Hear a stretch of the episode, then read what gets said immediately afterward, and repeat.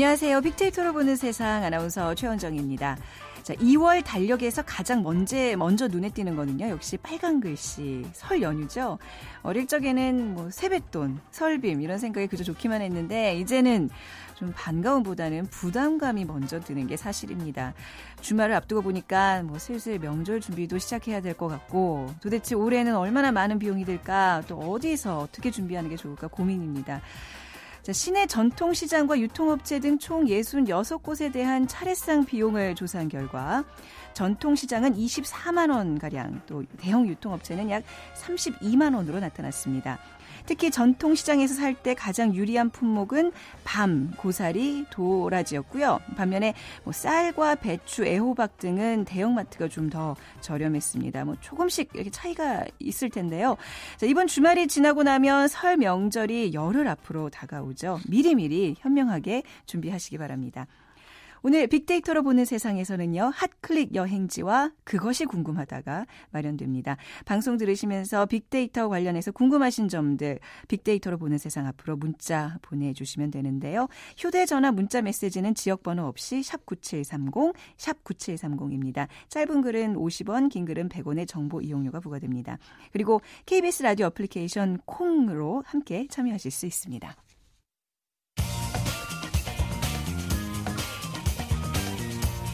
핫클릭 이슈 설왕설래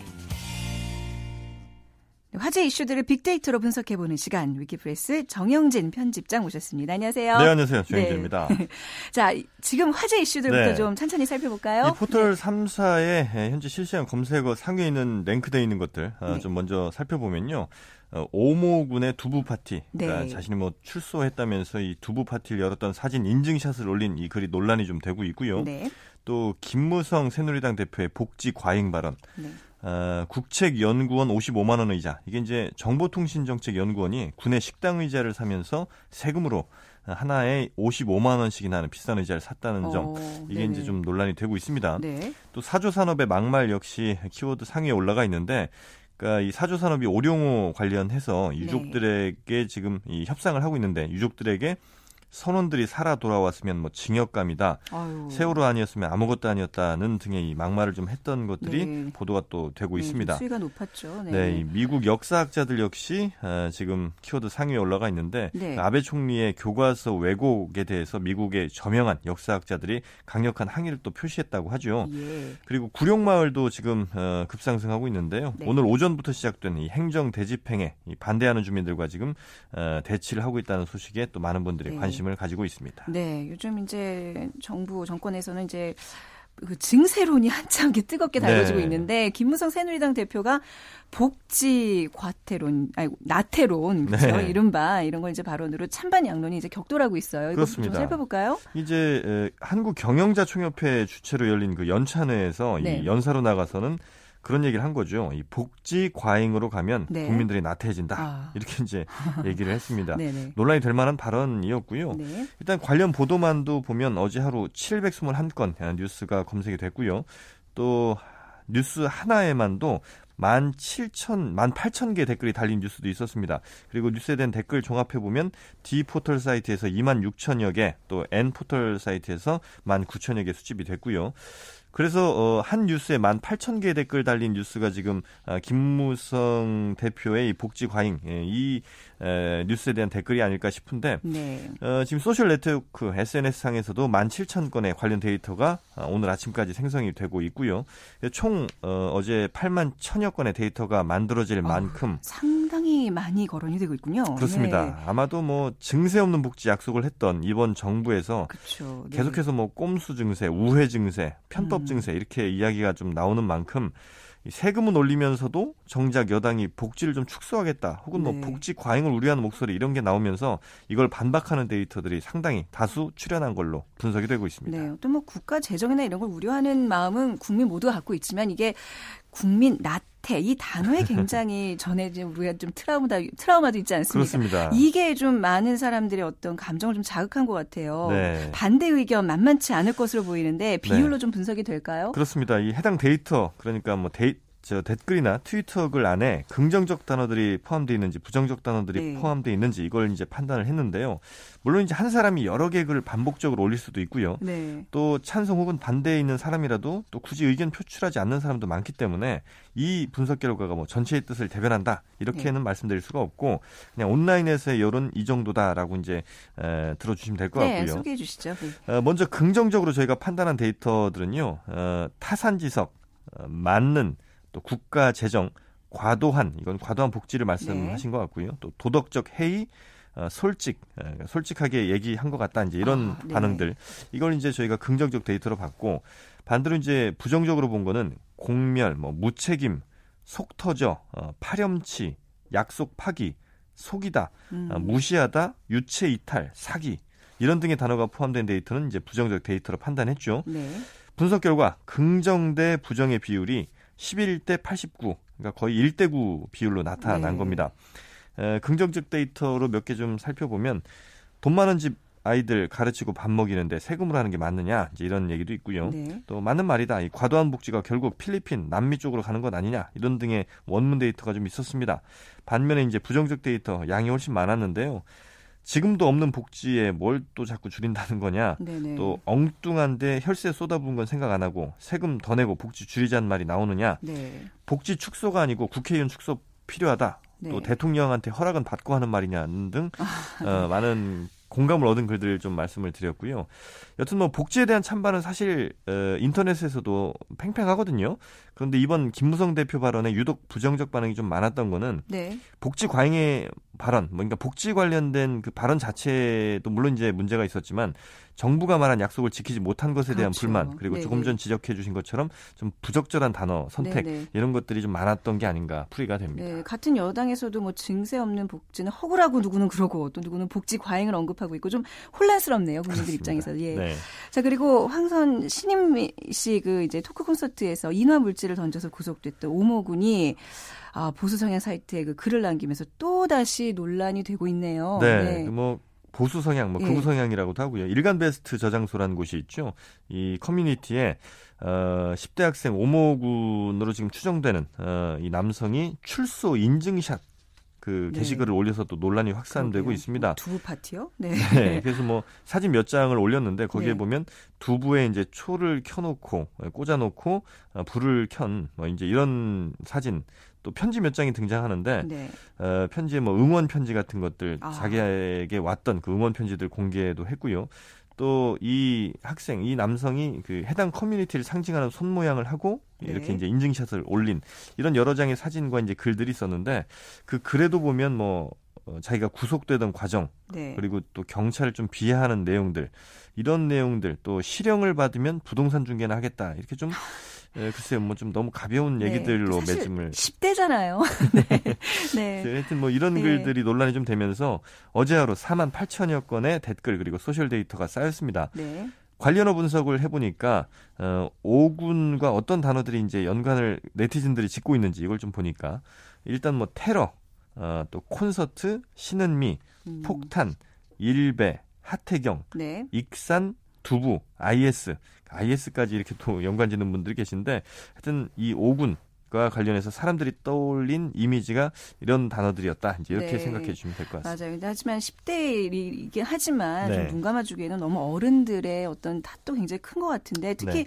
글쎄요 이걸 응원 편지라고 할 수 있을지 없을지는 모르겠습니다만 하태경 의원이 이제 오모군에게 직접 쓴 편지 네. 이것에 대해서 여론이 굉장히 좀 뜨거웠잖아요. 그렇습니다. 근데 이거에 대해서 하 의원이 이제 SNS상으로 해명의 글을 남겼어요. 네. 네. 이제 구속됐던 그 오군에게 친필 네. 편지 명함을 보낸 그그 내용 친필 편지와 명함을 이른바 인증샷을 통해서 또 어, 다시 한번 알려지게 됐는데 그 친필 편지를 보면 북한 인권과 민주화를 위해 네. 단 비폭력적 방법으로 이렇게 하태경 의원이 직접 쓴 어, 편지가 있었고요. 네. 그러면서 이거 어, 응원을 하는 거 아니냐 이제 이런 뉘앙스의 글들이 상당히 좀 많았습니다. 또 일부 트위터 이용자들은 이 테러 조장 세력 아니냐 이렇게 강력한 비판을 또 하기도 했는데 논란이 커지면서 어, 하태경 의원이 어제 SNS를 통해서 폭력을 주장한 건 아니다. 다만 죄는 미워하되 죄 네. 지은 사람은 새 사람이 되게 해야 되는 것 아니냐 이렇게 이제 해명을 했고요. 네. 여튼 뭐 이 메시지에만도 또 2천여 개 넘는 또 SNS 글이 어, 감론을박으로 또 이어지고 있습니다. 네. 한 네티즌의 좀 목소리가 있어서 어, 소개를 해드리면 네, 예. 다양한 목소리를 사회가 담는 노력은 필요하겠지만 좌든 우든 극단의 주장과 궤변까지 관용이란 이유로 허용을 하다 보면 네. 결국 나중에 그 비용은 사회 전체가 부담을 하게 될 그렇죠. 것이다. 네. 아, 이런 글을 올려서 480분 이상의 많은 분들 지지를 또 받기도 했습니다. 네, 정말 설왕설래하는 그런 이슈들이 많은 날이네요. 주말 네. 사이에 좀 긍정적이고 훈훈한 반응이 많이 넘쳐나는 소식들로 가득 찼으면 좋겠습니다. 한 주 동안 고생 많으셨습니다. 네, 감사합니다. 네, 지금까지 위키프레스 정영진 편집장과 함께했습니다.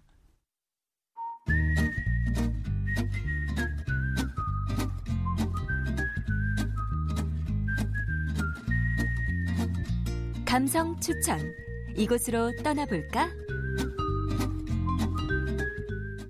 빅데이터로 분석한 핫클릭 여행지를 소개해드리겠습니다. 여행 칼럼니스트 송세진 씨와 함께합니다. 안녕하세요. 안녕하세요. 네, 아우 어디로 갈까? 오늘은 어떤 곳일까? 살짝 보니까 굉장히 기대가 큰데요. 네, 아무튼 네. 우리가 여행할 곳 안내해 주시죠. 네, 지난주 수요일이 입춘이었잖아요. 네. 그래서 올 겨울은 사실 예년에 비해서 많이 춥지는 않았지만요. 또 그래도 뭐 적당히 추웠는데 또 입춘도 굉장히 빨리 온 편입니다. 그러네요. 네. 네, 그래서 이번에 저도 핫클릭으로 입춘 단어를 좀 살펴봤는데요. 한 달간 블로그하고 트위터를 통해서 입춘이라는 단어가 26,700여 건 탐색 빈도를 확인할 수 있었고요. 입춘이었던 지난 2월 4일 수요일에는 16,571건을 기록했습니다. 네. 또 이외에도 페이스북 같은 경우에는 그날 거의 모든 또 한국의 친구들이 입춘에 대한 이야기를 많이 하고 있더라고요. 네. 또 트위터나 블로그 텍스트 데이터를 좀 살펴봤더니 뭐 가장 뭐 많이 나온 이야기들이 뭐 입춘 대길, 건양, 다경, 네. 예, 우리 입춘첩이라고 하죠. 이 대문에 붙이는 문구들을 또 자신의 개성에 맞춰서 많이 이야기를 하, 해주셨고요.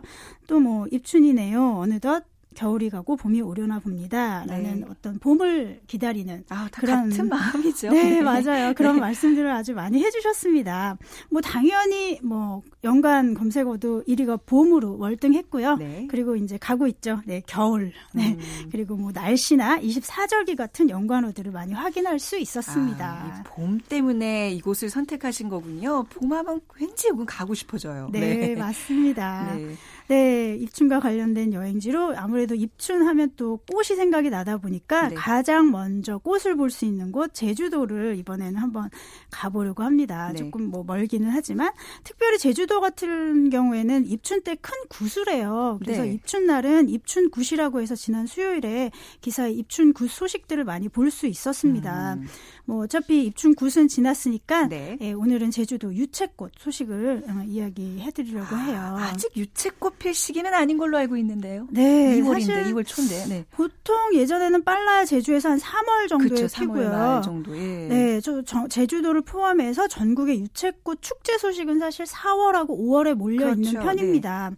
근데 제주 유채꽃이 조금 빨리 핀 이유는 네. 이 유채꽃들이 또 점점 또 꽃들도 개량을 하잖아요. 아, 개량종 유채예요. 네. 개량종이라고 해요. 그래서 네. 유채종 보통의 유채종보다 한 2, 3개월 먼저 피는 어, 네. 유채꽃들이 아주 만발해 있습니다. 네. 심지어 만발해 있어요. 네. 어, 네. 네, 뭐 날씨와 장소에 따라서는 또 다르겠지만 이 지금의 딱 제주도가 참 좋은 이유가 네. 사계절이 다 있어요. 네. 그래서 뭐 이렇게 걷다 보면 서귀포 쪽에는 유채가 있는데 네. 이렇게 고개를 들어서 하늘을 보면 네. 한라산에는 약간 아직 눈이 덮여 있겠고요. 네, 그렇죠. 네. 그리고 또 뭐 오름 같은 데 올라가 보면 작년에 올라왔던 그 가을에 올라왔던 억새가 또 같이 보이고요. 음. 또뭐 신흥리 같은 데 가면 아직도 동백꽃. 우리가 동 백하면 겨울꽃이잖아요. 근데 또 동백이 있기도 하고 네. 그렇다 보니까 뭐 봄, 여름, 가을, 겨울이 제주도 곳곳에 이렇게 흩뿌려져 있는 아, 그런 느낌입니다. 딱 지금이군요. 사계절을 네. 만끽할 수 있는 네, 시기. 네, 그렇습니다. 야. 그래도 이제 이왕이면 봄을 알리는 어떤 유채꽃을 좀 보고 싶은데 거, 네. 유채꽃을 이렇게 보려면 어디를 가야지 만발한 모습을 볼수 네. 있나요? 사실 유채를 사실 아주 아주 다양하게 볼 수 있는 이유는 네. 그밭 주인분들이 실질적으로 농사를 시작하기 전에 예. 또 유채를 잠깐 심어서 또 오시는 분들 재밌게 보시라고 이렇게 네. 여러 밭들에 맞아요. 많이 포토존도 만들어놨잖아요. 네, 맞아요. 그렇게 있다 보니까 좀 멋진 곳 아래는 노란색 유채밭을 많이 볼 네. 수가 있습니다. 네. 그래서 뭐 성산일출봉을 배경으로도 유채밭을 또 볼 수가 있고요. 성산일출봉 가까이에 바람의 언덕에 가시면 또 거기 섭지코지 쪽에도 유채가 네. 피어 있습니다. 또 섭지코지하고 성산일출봉 쪽은 또 동쪽 동쪽이다 보니까 또 일출이 워낙 또 아름답잖아요. 네. 그래서 또 사진 찍으시는 분들은 바람의 언덕, 그다음에 일출 그리고 유채를 한꺼번에 잡기 위해서 아주 음. 새벽부터 서두르시는 그런 네. 분들도 볼 수가 있습니다.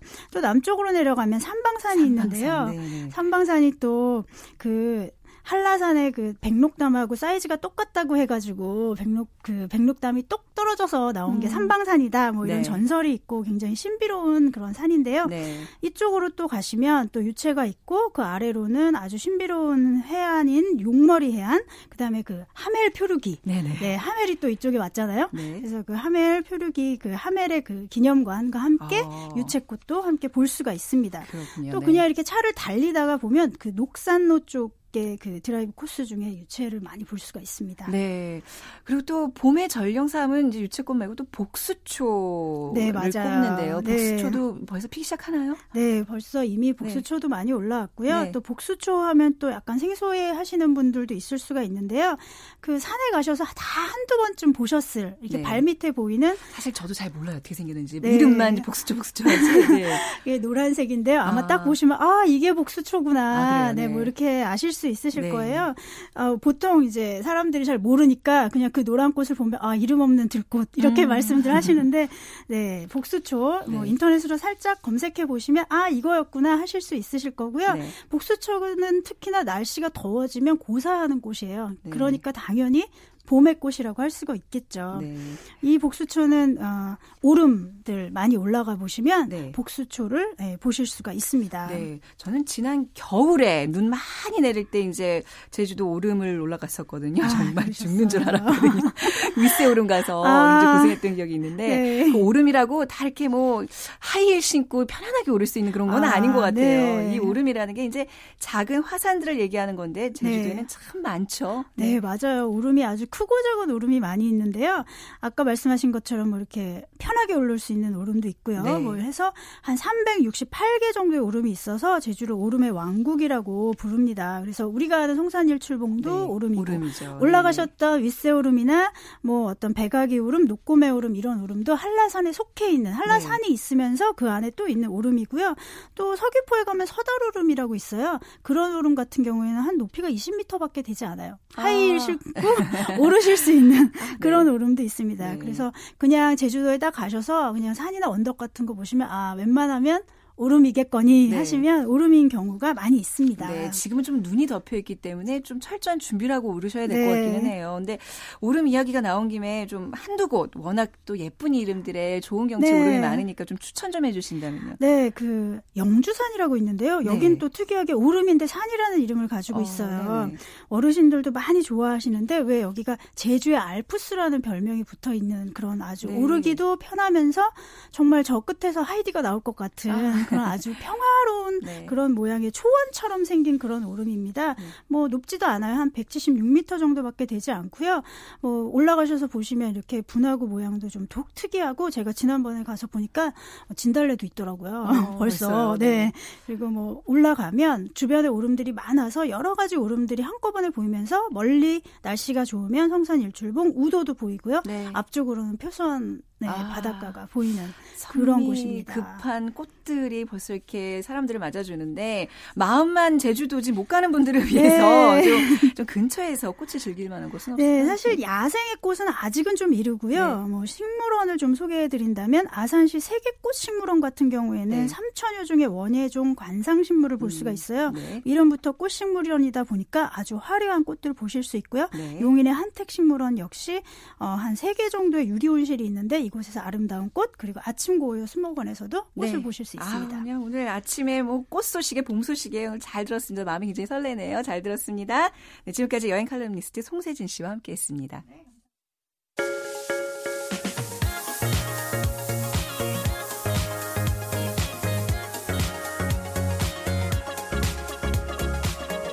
소셜 분석. 그것이 궁금하다.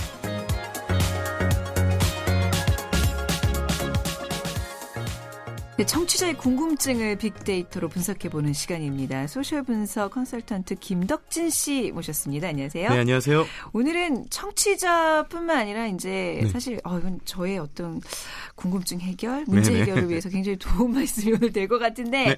요즘 맞벌이 부부들 많잖아요. 맞습니다. 예, 여기에 대한 어떻게 좀 오늘 대안까지 좀 주시는 건가요? 음, 예. 네, 제가 열심히 한번 분석을 해봤는데요. 네, 예. 어, 오늘은 다른 것보다 이제 아나운서님처럼 네. 워킹맘, 네. 워킹맘에 대한 내용을 좀 분석을 해봤습니다. 네, 네 이런 것도 빅데이터로 분석할 수 있다는 게 참 우선 신기해요. 네네. 네, 어떤 결과들이 나와요? 네, 아무래도 이제 실제 워킹맘들 일하시는 어머니들께서 젊으신 분들이 SNS를 많이 하다 보니까 네. 그분들의 이야기를 좀 취합된 것들이 많았는데요. 3개월 동안에 총 한 16,000건 정도의 글을 분석을 했습니다. 근데 그 중에서 이제 우리가 말하는 심리 키워드, 감성 네. 키워드로 나온 1위가 있었는데요. 아, 뻔하죠. 뭘까요? 힘들다죠.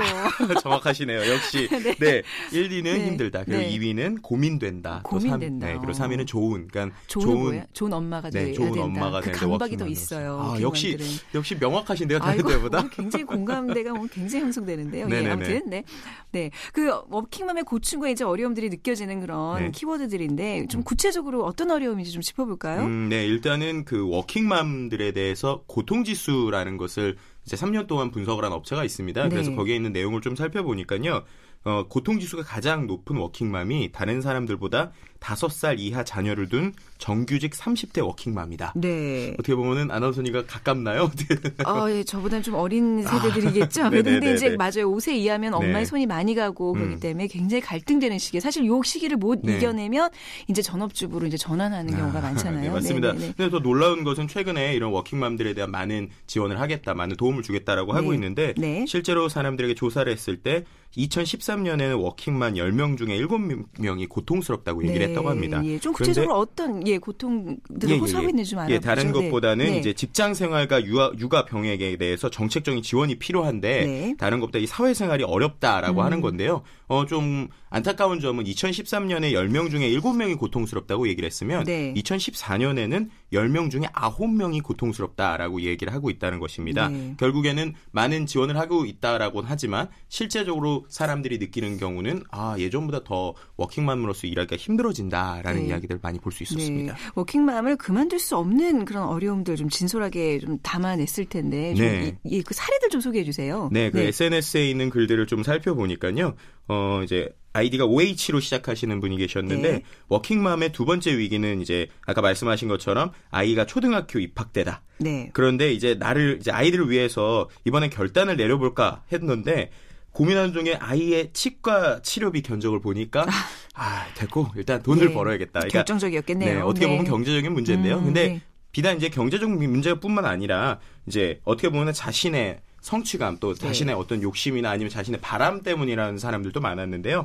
어, 워킹맘이 직장을 그만두는 문제는 이 아이나 돈이나 이것을 양분해 보는 것이 아니라 네. 돈보다 중요한 가치가 너무 많기 때문에 고민이고 네. 자신의 행복을 결정하는 것이 아니라 이제 그것이 때문이지 아이나 돈 때문이 고민이 아니다라는 것인데요. 네. 계속 이러한 상황이 되다 보니까 워킹맘들은 이제 워킹맘으로서의 자부심을 갖지 못하고 계속 자존감이 낮아지고 있습니다. 네. 그래서 이제 실제 조사 결과를 보면 워킹맘으로서 자부심을 갖고 있다라고 응답하신 분들은 58% 정도로 어. 나오고 있습니다. 네, 그러니까 이제 집에서도 그렇고 또 직장에서도 그렇고 뭔가 이도 저도 아닌 평가를 네네. 받게 되니까 이제 힘든 거죠. 맞습니다. 예. 그러다 보니까는 어, 작년에 이제 열풍을 불었었던 미생이라는 드라마에서도요. 네. 어, 다른 것보다는 이 워킹맘의 대표 주자라고 할 수 있는 선 차장의 에피소드가 상당히 네. 많은 사람들이 공감을 일으켰는데요. 그러다 보니까 이제 가상의 계정이긴 하지만 네. 이 선지현 차장에 대한 이 트위터 계정도 만들어졌습니다. 네네. 그래서 이제 그 사람에 대한 이야기들 또 이제 이야기 주고받는 것들, 음. 엄마의 고충에 대한 것들이 가상으로 나오고 있는데요. 네. 그런 거 역시도 많은 이제 워킹맘들이 공감을 얻고 있고